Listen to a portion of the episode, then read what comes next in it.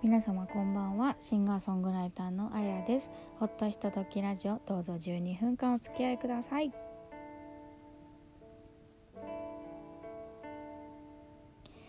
2023年1月4日第58回目のアップロードになります。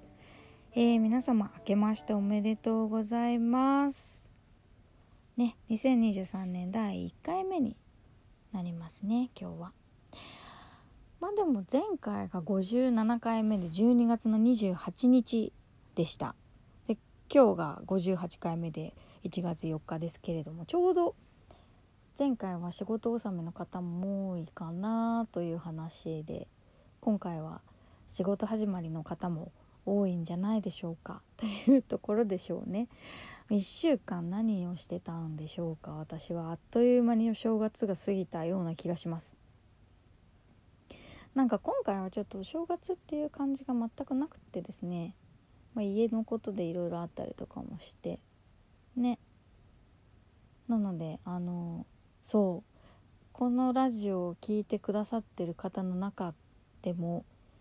あの私に年賀はがきを送ってくださった方がいらっしゃるんですけれども申し訳ない。私がまだ全然年賀状に手をつけられておりませんです。ごめんなさい。早いうちにお送りしたいと思います。まあ、松の内ということで許していただきたい いやいや、えっ、ー、とね、関東ではね、松の内って1月7日までなんですよ。なのでね、なんとかその間に いやいや、本当に。まあでも、1月7日といえば、ね、七草がゆになりますけれども、今回は土曜日かな？なので、ちゃんとね朝作って、まあ、毎年大体朝作ってますけど結構大変じゃないですか朝から。おかゆを炊くって。とはいえちゃんと作ってねいただきたいなと 思ってます。まあでも七草がゆが終わると今度は鏡割りですからね。鏡割りは今年は1月の11日まあ関東ではですけれども1月の11日になるようです。ねえおしるこですね。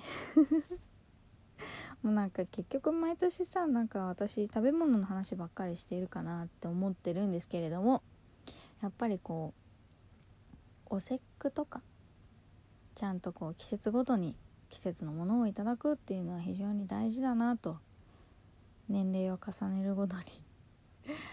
実感しております。というわけで今年もねたくさんあの食べ物 食べ物の話をしていきたいなと思っておりますがまあまあでもねシンガーソングライターですと言ってやっていますからちゃんと自分の音楽のこともねお届けしたいなと思っているところですのでまた今年1年ねお付き合いいただけたらなと思っております。今回はちょうど年末にメールであのアルバムの感想をいただきましてあの久しぶりに感想をいただいたのですごく嬉しくってですね今日はそれでお伝えしたいなと思そのことをお話ししたいなと思っています。まああのちょうどね2022年の2月にアルバムをリリースいたしまして当然ですけどリリースした直後はたくさんこうねいろんな人のところに届いたなと思っていまして、まあ、今でもちょこちょことライブ会場でご購入いただきましたりとか。あとでもアマゾンでもポツポツ売れてるみたいでどういうわけか。あの納品の連絡をいただくこともあるので。ねあのめげずに。また今年も1年頑張ってお届けしていきいきたいなと思ってるんですけれども。その年末だったのでちょっとグッときたっていうのもあるんですけどね。うん、というわけでちょっとねメールでいただいたものをちょこちょことかいつまんで補足しながらお伝えしたいと思うんですがアルバム収録曲の中にはいろいろな「あなた」や「君」は出てきますが「好きです」「愛しています」という言葉は出てきません。なのにそのあなたを思う気持ちがすごく伝わってきました。このところいろいろうまくいかないことばかりで疲れ切っていましたが見えない明日を怖がるよりもこの手の中にあるものを信じたいというところに非常に前向きな気持ちを感じていますということです。嬉しいですね。ありがとうございます。というこのメールを送ってくださった方はきっとこのラジオを聴いていないと思うので後でねあのお送りしたいなと。この URL を送って聞いていただけたらいいなと思ってるんですけれども。ね私がこう書いてる曲の中で確かに私は好きですとか愛していますっていう言葉は使わないようにしてるんですよ。そこに気がつかれたということですごい嬉しいなと思っています。そうあのそういう気持ちは込めたとしても実際にそういう風には書いていないですよ、まあ、ちょっとアルバム今回のその「レター for You」には収録していなくってその前にあのリリースしている「グルーブっていうアルバムに入っている「セレナーデ」という曲の中にはですねあの曲の中で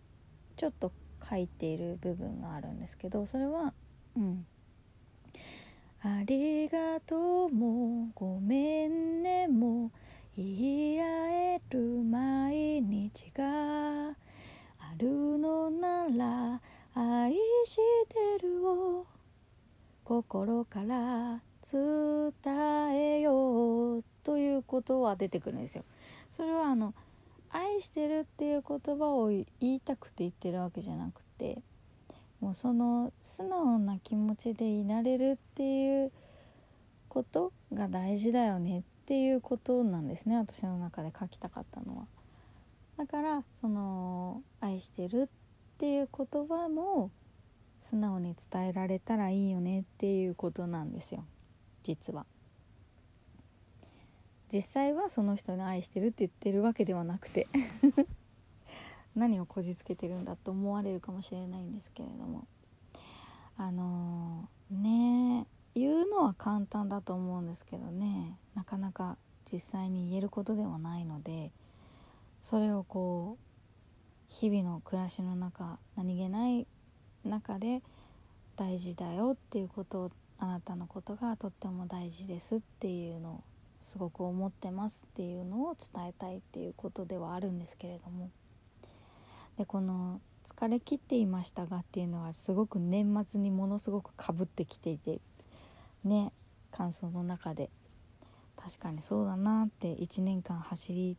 走り切ったというかまあ1年走り切ったところで年が明けて全部がリニューアルするわけじゃ全然ないのでね。あのお仕事によっては年度末とか年末とか関係なく働かれてる方ももちろんいらっしゃるしそういう中でこう疲れてるけれどもそのこの一言でちょっと前向きになれたっていうのがねすごく嬉しいなって思っています。うん。そうですね。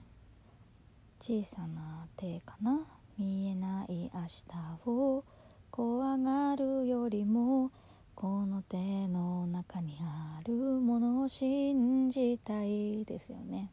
うん、結局その自分が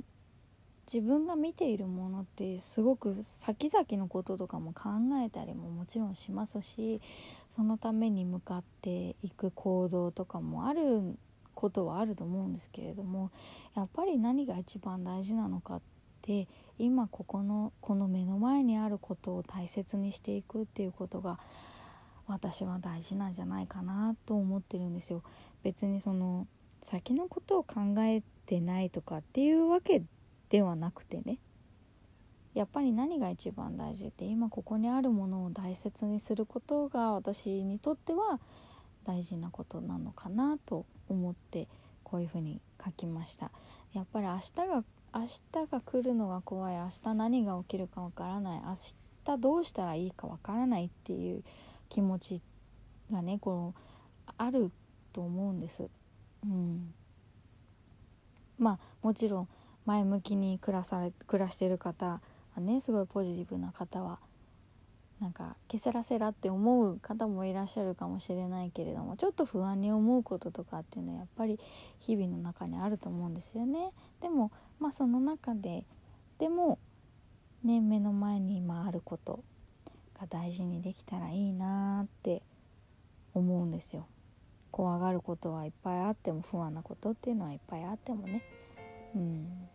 でもそれが